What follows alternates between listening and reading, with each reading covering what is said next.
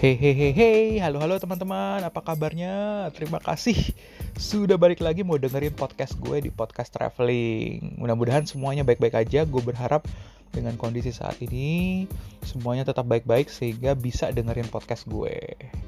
Ya, itu aja kali. Enggak deh terima kasih buat teman-teman yang udah dengerin podcast-podcast sebelumnya. Nah, mudah-mudahan podcast yang kali ini juga cukup menghibur. Soalnya ada beberapa teman gue bilang, ih Pit sesudah scam tuh kok agak-agak down ya katanya. Ya ampun, please dong jangan nyusahin. Kayak jadi beban gitu loh buat gue untuk ceritain yang nyari yang lebih menarik lagi gitu. Mudah-mudahan cerita yang ini menarik. Oke, gue mau bahas apa ya kali ini?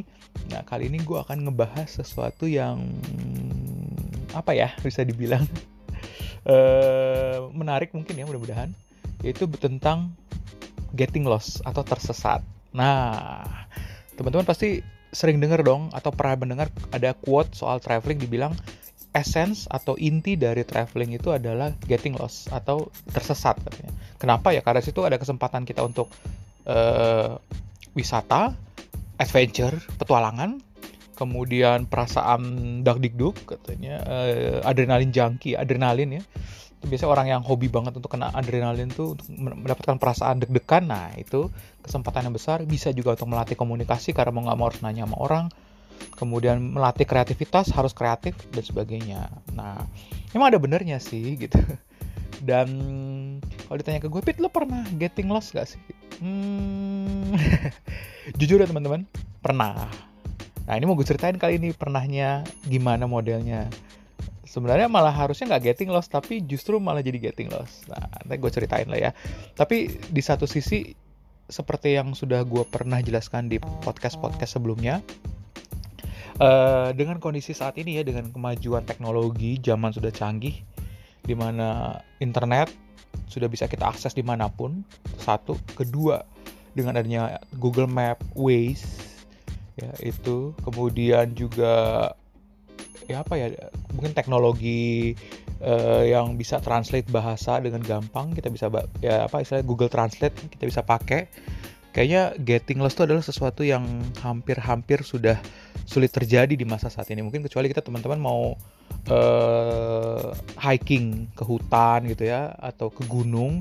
Nah itu itu mungkin gitu untuk get, terjadi getting lost. Tapi kalau di city di kota gitu ya bagi kota besar ya potensi untuk getting lost itu kayaknya semakin kecil gitu. Atau kalau mau teman-teman seperti yang pernah gue bahas di di podcast sebelumnya walaupun gue nggak menyarankan ini terjadi tapi kalau mau benar-benar getting lost mungkin teman-teman bisa ke Fes ke Medina di Fes di Maroko. Nah itu Medina ya bisa latihan tuh kalau pengen pengen getting lost in the city gitu. Tapi ya gue nggak nyaranin lah ya. Getting lost di Medina di kota Fes Maroko Nah, terus pengalaman lo sendiri gimana, Pit? Nah, ini gue mau ceritain pengalaman gue getting lost yang sebenarnya harusnya nggak perlu terjadi, tapi ternyata benar-benar terjadi. Padahal gue punya clue yang sangat jelas untuk menuju suatu tempat yang harusnya gue tuju. Oke, jadi kejadiannya ini adalah uh, di tahun 2013. Jadi teman-teman, 2013 itu bisa dibilang ya Google Map belum ada ya, atau mungkin udah ada tapi belum bisa diakses secara gampang seperti sekarang handphone Kemudian ya internet sudah ada, tapi biasanya internet itu hanya ada di tempat-tempat tertentu. Belum kayak sekarang, belum ada teknologi misalnya modem yang bisa bawa-bawa. Kemudian ya itulah 2013 lah ya, istilahnya ya belum secanggih sekarang. Nah ini di 2013 gue pergi ke negara Italia. Ada yang bisa tebak teman-teman kira-kira di Italia di mana gue tersesat? Hmm, no no bukan Roma no bukan Milan tapi di ya Venice. Jadi gue tersesat di kota air Venezia Venice ya. Nah jadi ceritanya di 2013 itu gue pergi berempat dengan teman-teman gue. Jadi kita uh, berempat nih dua cowok dua cewek kita pergi. Jadi sebenarnya Venice ini adalah negara eh sorry kota yang kita tuju kalau nggak salah waktu kita pergi dua minggu Venice di tengah-tengah. Jadi di kayak di hari ke-7 hari ke-8 gitu ya. Kalau nggak salah kita di Venice sekitar tiga hari. Nah jadi di tengah-tengah seperti biasa gua mungkin akan gue bahas lagi nanti di podcast yang lain tapi biasanya gini kalau gue tuh kayak di tengah-tengah minggu itu adalah kalau gue pergi sendiri gue akan ngatur untuk kita di apartemen. Kenapa? Karena apartemen itu biasanya punya mesin cuci. Nah kenapa? Maksudnya sih ya gue butuh banget untuk mencuci baju. Kan di hotel juga bisa. Ya biasanya mahal lah di hotel. Kalau kalau di apartemen kan mesin cucinya biasanya ya udah satu paket. Jadi murah gue cukup bawa sabun cuci gitu ya. Jadi nggak perlu bayar satu baju. Mahal lah pokoknya kalau di laundry di hotel gitu. Nah jadi makanya gue memutuskan waktu itu kita di apartemen di Venice. Nah kebetulan dapat apartemennya gampang mudah waktu itu gue sih pakai booking.com ya kalau gue nggak salah. Tapi kalau saat ini mungkin teman-teman ya udah tahu ya ada Airbnb dan macam-macamnya. Semua bisa kalian untuk akses untuk mendapatkan apartemen yang bagus dan gampang. Nah ketika gue kontak apartemennya beres kemudian gue dikasih uh, petunjuk. Nah, petunjuknya seperti ini nih. Gue akan bacain. Bukan gue cari-cari emailnya kemarin. Ketemu dong teman-teman. Di email dari tujuh tahun yang lalu. Dibilang, nih, untuk caranya sampai ke apartemen. Jadi nama apartemennya adalah Residenza Castello 5280. Dibilang gini, Nah, kamu kalau dari dia ada petunjuknya dari airport, dari railway station, sama dari terminal bus. Tapi waktu itu gue udah udah sudah bilang sih ke dia kalau gue tuh bakal dari stasiun kereta karena waktu itu gue perjalanannya sebelumnya dari kota Innsbruck di Austria, kita pergi ke uh, kota uh, Venice, jadi naik kereta. Jadi kita sampai di stasiun kereta di uh, Venice. Nah, jadi petunjuknya gini, kalau dari stasiun kereta kamu naik line nomor 2 dia tulis public boat service. Jadi pas public boat service kita pikir wow ini boat boat boat gimana ya? Tapi ternyata itu benar-benar boat yang dijadikan jadi bis ya. Eh boat yang dijadikan seperti bis gitu. Jadi benar-benar model kayak bis cuman ya intinya di, di air gitu. Nah, jadi line, nomor 2 dan itu boatnya ada banyak lainnya. Nah, gue harus naik line nomor 2.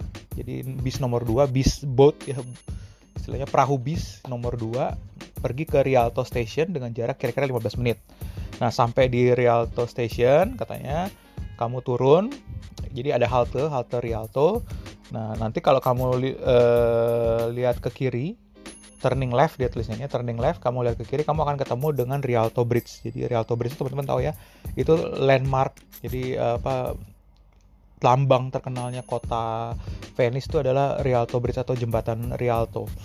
Nah, dari Rialto Bridge ini katanya setelah uh, ketemu itu kam eh bukan gitu dia bilang you will find Rialto Bridge setelah di you turning left after 10 step turn right you will arrive at Campo S Bartolomeo jadi memang ini petunjuknya gitu jadi sesudah 10 langkah kamu akan ke uh, 10 langkah belok kanan kamu akan ketemu Campo S Bartolomeo kemudian get the tunnel masuk ke tunnel katanya ada so dia tulis Soto Portico della Bisa. Nah, kita beranggapan bahwa ya Soto Portico della Bisa ini mungkin nama tunnelnya ya, atau apa pun itu. Nah, kemudian dibilang on the other side of the left. Jadi di sisi lain sebelah kiri. Nah, habis itu kamu per, uh, lurus saja 200 meter. Kemudian di akhir dari di akhir dari jalan itu kamu belok ke kanan, kemudian belok lagi dengan cepat ke kiri. Di situ kamu akan ketemu Kale Casellaria.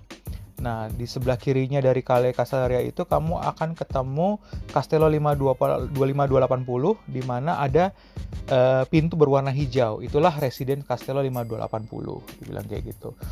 Nah, sesudah nyampe di Castello 5280 itu hmm, dia bilang e, kamu lihat ada kayak box enter code ada bisa dimasukin kode kodenya 2323 pada ada keyboardnya, kemudian press down di sebelah kiri dan pintu akan terbuka. Nah setelah pintu terbuka kamu masuk, kamu akan melihat lagi pintu warna putih di sebelah kanan.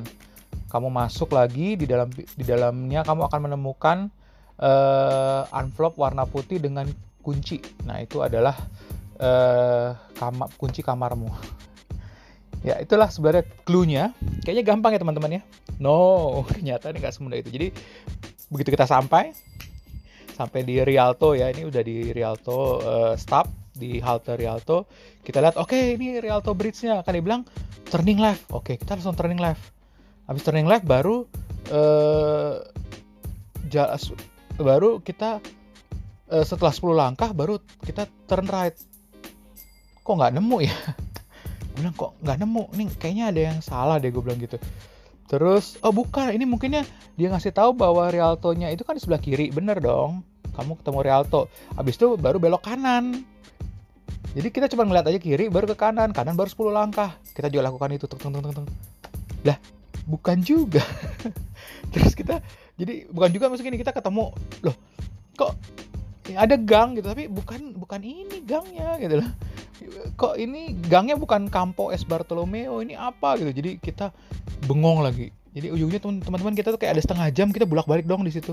Sampai gini ini mungkin kan langkahnya dia ya bule ya. Jadi jangan langkah gue kata teman gue yang cewek. Lu aja lu kan yang paling panjang langkahnya pit ketika gue coba 10 langkah. Ya bener juga sih 10 langkah gue ya juga nggak jauh-jauh beda gitu. Jadi akhirnya kalau gue nggak salah yang bener ya ujung-ujungnya kita akhirnya atau nggak pergi ke mana teman-teman. Ya kita ke yang biar gampang kita motong kita ke Rialto-nya. Kemudian dari Rialto itu ya yes, kita muter-muter benar-benar muter-muter teman muter-muter di Rialto. Nah Rialto itu kan ada jalan yang gedenya. Nah kita pergi jalan yang gede. Nah pas kita nyusurin jalan yang gede itu kita ngeliat dong Campo Es Bartolomeo itu jadi kayak ada pla ada ini. Campo Es Bartolomeo itu adalah kayak plaza jadi kayak ada lapangan kecil di tengah-tengah gitu. Itulah Campus Bartolomeo. Jadi sebenarnya jalan apa pun yang kita ambil dari si Rialto dari halte Rialto itu mau lewat yang si jembatan Rialtonya atau melewat gang yang tadinya kita bilang 10 langkah itu itu semuanya akan menuju ke Campo Es Bartolomeo gitu loh. Jadi awalnya kita berpikir bahwa kampus Bartolomeo itu ada jalan tapi ternyata kampus Bartolomeo itu ada plaza gitu loh Nah, di sampai situ baru kita tuh bengong. Teng dibilang get tunnel kan kita nyari terowongan, terowongan apa ini gitu kan.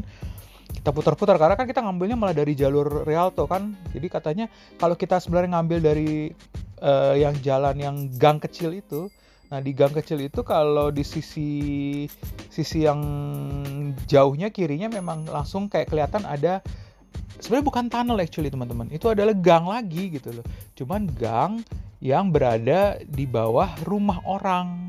Jadi kelihatannya jadi seakan-akan jadi kayak tunnel. Kalau gang-gang yang lain kan jadi gang di antara rumah, jadi atasnya langit. Nah, kalau yang si dibilang get the tunnel itu dia gang tapi di atasnya kayak apartemen orang gitu atau rumah orang gitu. Jadi makanya jadi keakan seakan kayak tunnel, tapi bukan tunnel. Kalau kita di otak kita kan tunnel tuh dipikir-pikir kita turun ke bawah gitu ya, masuk ke ke ke, ke bawah ke kosong gitu ke terowongan gitu. Di otak kita udah kayak gitu kita nyari kok nggak ada gitu. Gitu sampai gue inget banget ujung-ujungnya karena waktu itu udah sore kita akhirnya itu nggak makan malam teman-teman. Ini makan dulu deh. Nanti baru kalau udah selesai udah makan kan udah kenyang mungkin kita bisa mikir lebih jelas gitu.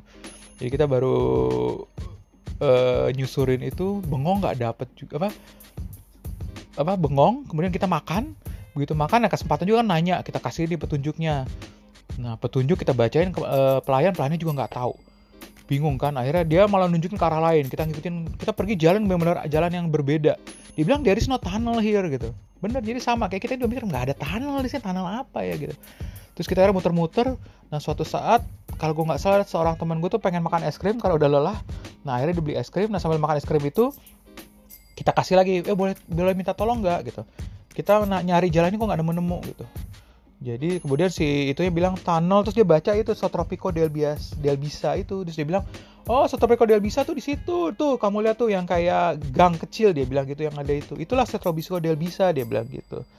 Oh ya ampun ternyata gang bukan tunnel gitu. Karena kita terfokus dengan kata-kata tunnel. Ya udah akhirnya begitu dapat tunnel itu ya udah tinggal ngikutin. Dibilang 200 meter. Kemudian kita carilah Kale Castellaria itu karena udah tinggal nyari bacaannya tulisan Kale Castellaria dan akhirnya ketemu. Dan itu total-total teman-teman dari kita pertama kali nyampe di stasiun kereta sampai akhirnya nyampe di penginapan tuh sekitar 2 jam. Padahal jaraknya ya dari halte dari halte itu ke penginapan ih nggak sampai teman-teman deh 10 menit. realnya tapi kita akhirnya memutar waktu 2 jam jadi kita benar-benar tersesat nah jadi ya itulah sedikit cerita dari gue. Bagaimana kita akhirnya tersesat sangat parah. Dan yang uniknya juga ternyata nggak semua orang lokal juga mengerti bahwa daerah tersebut ya dari daerahnya sendiri gitu. Jadi ya bisa jadi ya itulah teman-teman. Bisa jadi memang nggak semua orang mengerti atau tahu apa yang ada sekelilingnya tapi ya seperti yang gue bilang di awal teman-teman dengan adanya teknologi yang lebih canggih ya mungkin harusnya saat ini udah nggak nggak mungkin lagi lah ini terjadi sama kita. Apalagi nyari alamat dengan kondisi ya kayak tadi ini yang kayak gue gitu. Mungkin sekarang kalian tinggal aktifkan uh, Google Map masukin alamatnya Residen Costello 5280 udah langsung dapet itu caranya. Nggak perlu lagi kayak gue tadi yang 10 langkah ke kanan 10 langkah ke kiri gitu. Cari tunnel ternyata nggak ada tunnelnya dan akhirnya ketemu. Uh, gitu aja sih cerita gue bagaimana getting lost in Venice tapi ya mudah-mudahan menarik buat teman-teman. Dan mungkin ada lagi yang punya pengalaman lain yang unik soal getting lost ini. Mungkin getting lost yang lebih parah di hutan dan sebagainya. Nah boleh deh coba di share kasih tahu ke gue bisa jadi mungkin nanti kita angkat di podcast podcast gue yang lain. Terima kasih sudah dengerin teman-teman. Sampai ketemu lagi di podcast gue selanjutnya. Bye bye